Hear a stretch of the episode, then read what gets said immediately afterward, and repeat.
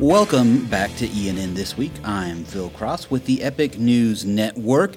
Joining me today, Brianna Monk, a senior at Epic Charter Schools and one of the founding journalists for our student journalism program. Welcome, Brianna.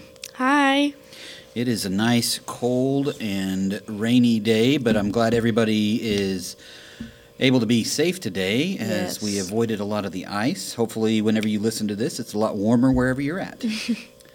Big news this week, obviously, uh, around the country, really everywhere, is impeachment. We've got the senators sworn in now, and just today, CNBC had a breaking news story up saying Ken Starr and Alan Dershowitz are joining Dershowitz are joining the defense team for President Donald Trump.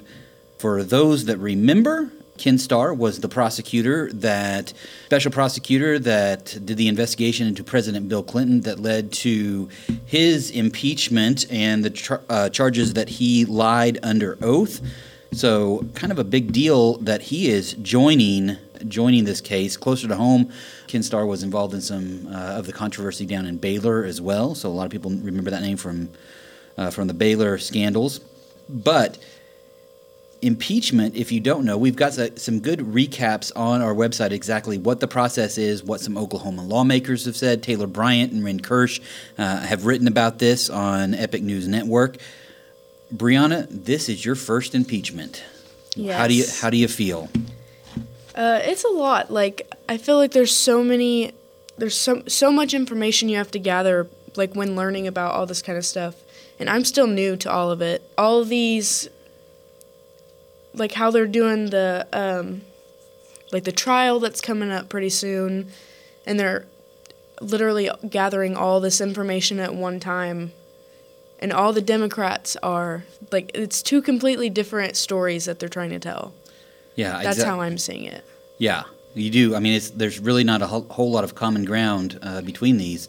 Uh, one of the interesting quotes that I saw from Alan Dershowitz was uh, the fact that uh, he, he said that he opposed the Clinton impeachment, was uh, voted for Hillary Clinton, and is is joining this because he doesn't uh, believe that impeachment should be used as a political weapon, which is something that you've heard uh, coming from the right uh, uh, quite a bit. But I remember being watching the news during the Clinton impeachment, and it, it was pretty clearly a, a political move back then as well. I think that we're kind of in that kind of divided country right now where you have these two different narratives coming at uh, everybody.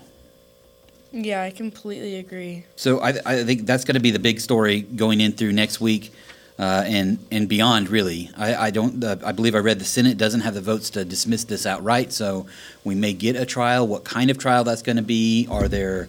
Uh, Rachel Maddow had uh, a really bombshell report last night on MSNBC. Uh, her ratings really went up quite a bit last night. That's in the kind of the media side of things. Yeah. Uh, but talking about Rudy Giuliani associates uh, and who knew what when and who directed uh, the the aid. You've got the Inspector General uh, watchdog coming out saying the White House uh, violated the law by withholding aid for policy goals rather than any sort of uh, national emergency because Congress had allocated those funds. So there's really a lot here, and I think it's going to be very interesting to just wade through all this in the coming weeks.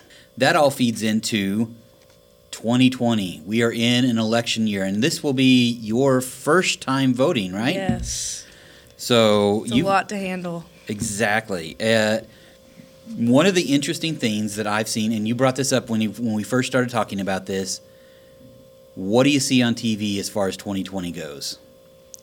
Right now, all I am seeing is commercials for Mike Bloomberg. I mean, I have been seeing them for the last, what, two weeks maybe, all over the place. And are you, or do you stream a lot? Are you seeing it? I'm seeing it all on, on streaming services Yeah. as well. So Yeah, me too. uh, those are really, I think that's a, a, a very fascinating ad strategy, uh, especially going with streaming services because you can really target specific audiences and know a lot about those audiences. But what do you walk away with when you see a Mike Bloomberg ad? Well, th- from the information that I've seen, it was like okay, so pretty much all of the ads that I've seen, I've seen them on Instagram, I've seen them on commercials on TV, and every time I see it, he's just offering to do so much.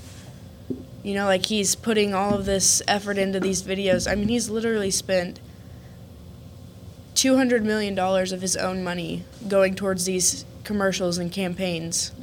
And this is, a, I mean, like we were talking, this is a very interesting strategy. Uh, there was an article uh, out of uh, KTOL in Tulsa talking to a political analyst who's really echoed what a lot of uh, of campaign watchers have said is in a traditional campaign, you have all of your candidates really fighting in Iowa and New Hampshire first. You you want to come off with an early win in those in that first caucus state, the first primary state.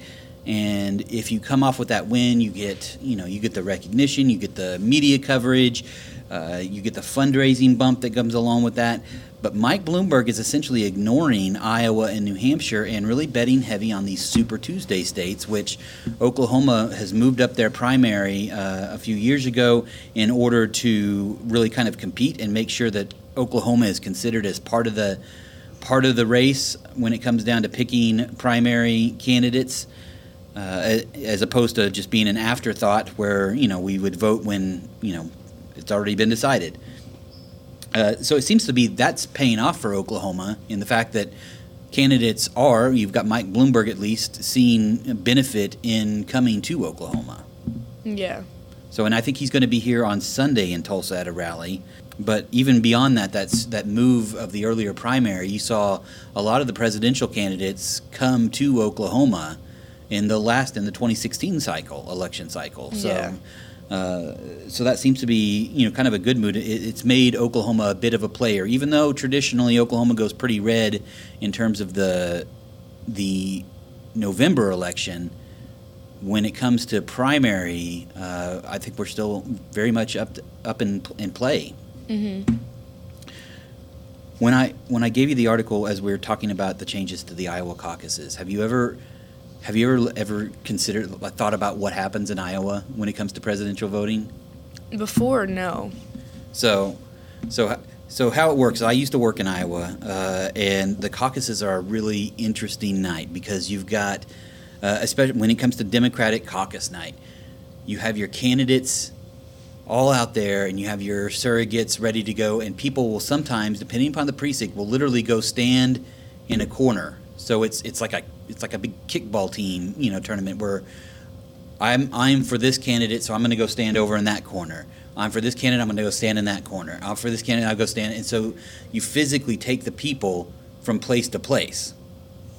I've never heard of anyone doing that. So it's it's this really kind of wild way to do it. Now, what's throwing everything a, a curveball this year is the Democratic National Committee wants more information released to be more transparent in the process. So they they're going to release three different outcomes. So you're going to get the outcome of which corner, which candidate has the most in the first round. So that's going to be your winner.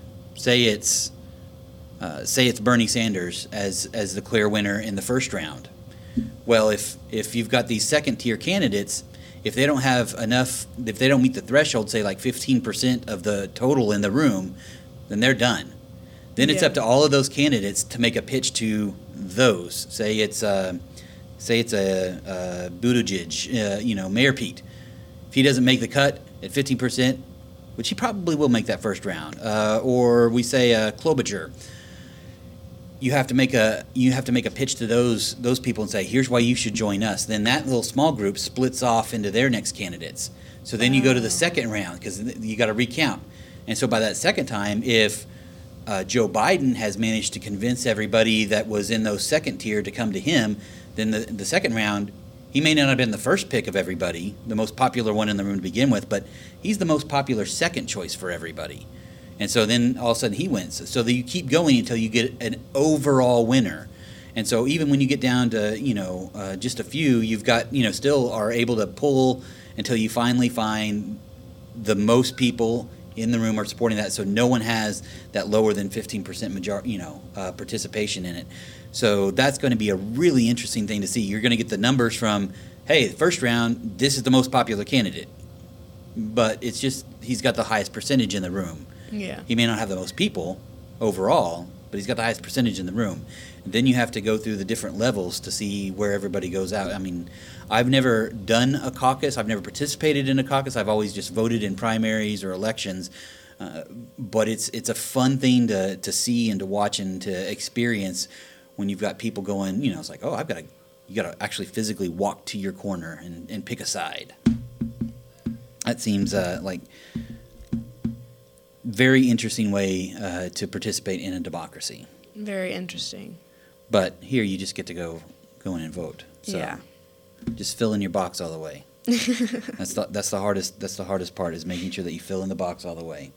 What research uh, beyond just seeing the ads right now? I mean, as you're preparing for this, I mean, how do you and how does your generation, uh, your peers, your friends look at this? I mean, you're, you're surrounded by a bunch of people that this is going to be the first time voting, and you know, young people have uh, a history of maybe not voting as much, but you want to be involved and you want to find this stuff out. How Yeah. how do you how do you go about doing that? Where's your where's your sources of information, and how do you cut through all that left right you know no middle ground type of thing?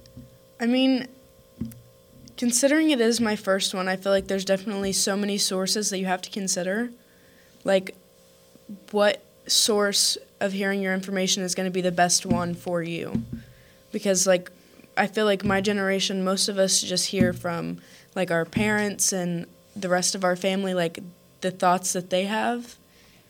And usually, like, growing up, they're to, like, we're to agree with our parents even if we don't understand it but now like that we have to vote we have to consider all of like these videos that we're seeing of all of the presidential like all the elections coming up and they're all putting their commercials out and you have to like cut out which ones you think is going to be the worst ones for you but it's hard because you're kind of you're not only just deciding it for yourself but it's kind of like it's going along with the rest of the world pretty much or the rest of the United States. It's a big big responsibility when you stop to think about it. Yeah. Well, moving on from the election, let's talk uh, a little bit uh, about what's going on on the Epic News Network uh, this week. You have uh, a new story that is online this week that we worked on. Tell us a little bit about this because this is going to affect Oklahomans uh, quite a bit, and I think there's going to be some Oklahomans that are really interested in this. Yeah, for sure. So, the Oklahoma Wildlife Department has they release new rules about every year. So, I spoke with Micah Holmes. He is the Oklahoma Wildlife Department's information officer. He's the one that you or I interviewed and asked about this kind of stuff because I'm not really I'm not too familiar with all of like the wildlife department's rules. And so I wanted to figure this out before I wrote my story. And what he told me was that this new generation, there's a bunch of kids that are growing up, going to college. You know, they're not hunting and fishing and doing it like it's just the hunting population is just going down. The number of people actually getting out and participating in it. Yes. And so they're trying to find a way to balance that out because it just means that the you know the deer population, the fish population, it's just getting higher. So, I, the one of the proposed rules is to add an extra week to hunting season. Yeah. And you know, you think about it, and you know, maybe you're not a hunter or not for hunting, but you know, there are there are a lot of people that are hunters in Oklahoma, and you know, a lot of people that don't have a problem with it at all. But one of the things you've got to think about when it comes to especially the deer population is hunters help manage it. The the wildlife department helps manage that deer population, and if that gets out of control, all of a sudden we're seeing a lot more car accidents Yeah. uh, in you know you know it's nice to see deer we've got some out by by my house that i like to see in the backyard every once in a while but i don't want to see them when i'm hopping out in front of me whenever you're Yeah. driving down the road so this is an interesting story that you got you, got to work on to, to try to understand how this kind of rulemaking process works so as i read your story it looks like the commission is now kind of reviewing everybody's public comments right Yeah, they closed the public comments earlier this month, and they're supposed to be uh, voting on the new proposed rules. They have a meeting on February 11th, which is supposed to kind of narrow down which rules are going to be added and which ones are going to be taken off. So I guess it's kind of really up to all of us to make sure that we take care of nature, and sometimes taking care of nature means the hunters really provide Yeah. uh, provide that balance, you know, within nature. So a lot of fun stuff. And then you know we've got so we've we've we've always we've got the legislative session getting ready to start. We've got you know election stuff. We've got campaign ads going. So it's really kind of an exciting time, even though it's a little dreary and cold outside. There's a lot of stuff uh, for you to when you're indoors. Read up on elections. Read up on you know the upcoming legislative session to know how to call your legislator to say this is what you know this is what I feel on this issue and how I think you should spend your time. So a lot of stuff to really keep us busy right now. Yeah. All right. Well, that's going to wrap us up. We're about out of time for our podcast today. So that was this has been ENN this week for Brianna Monk and Scott Carter, who is on the road today on assignment. I'm Phil Cross, and thanks for joining us. We'll see you next time.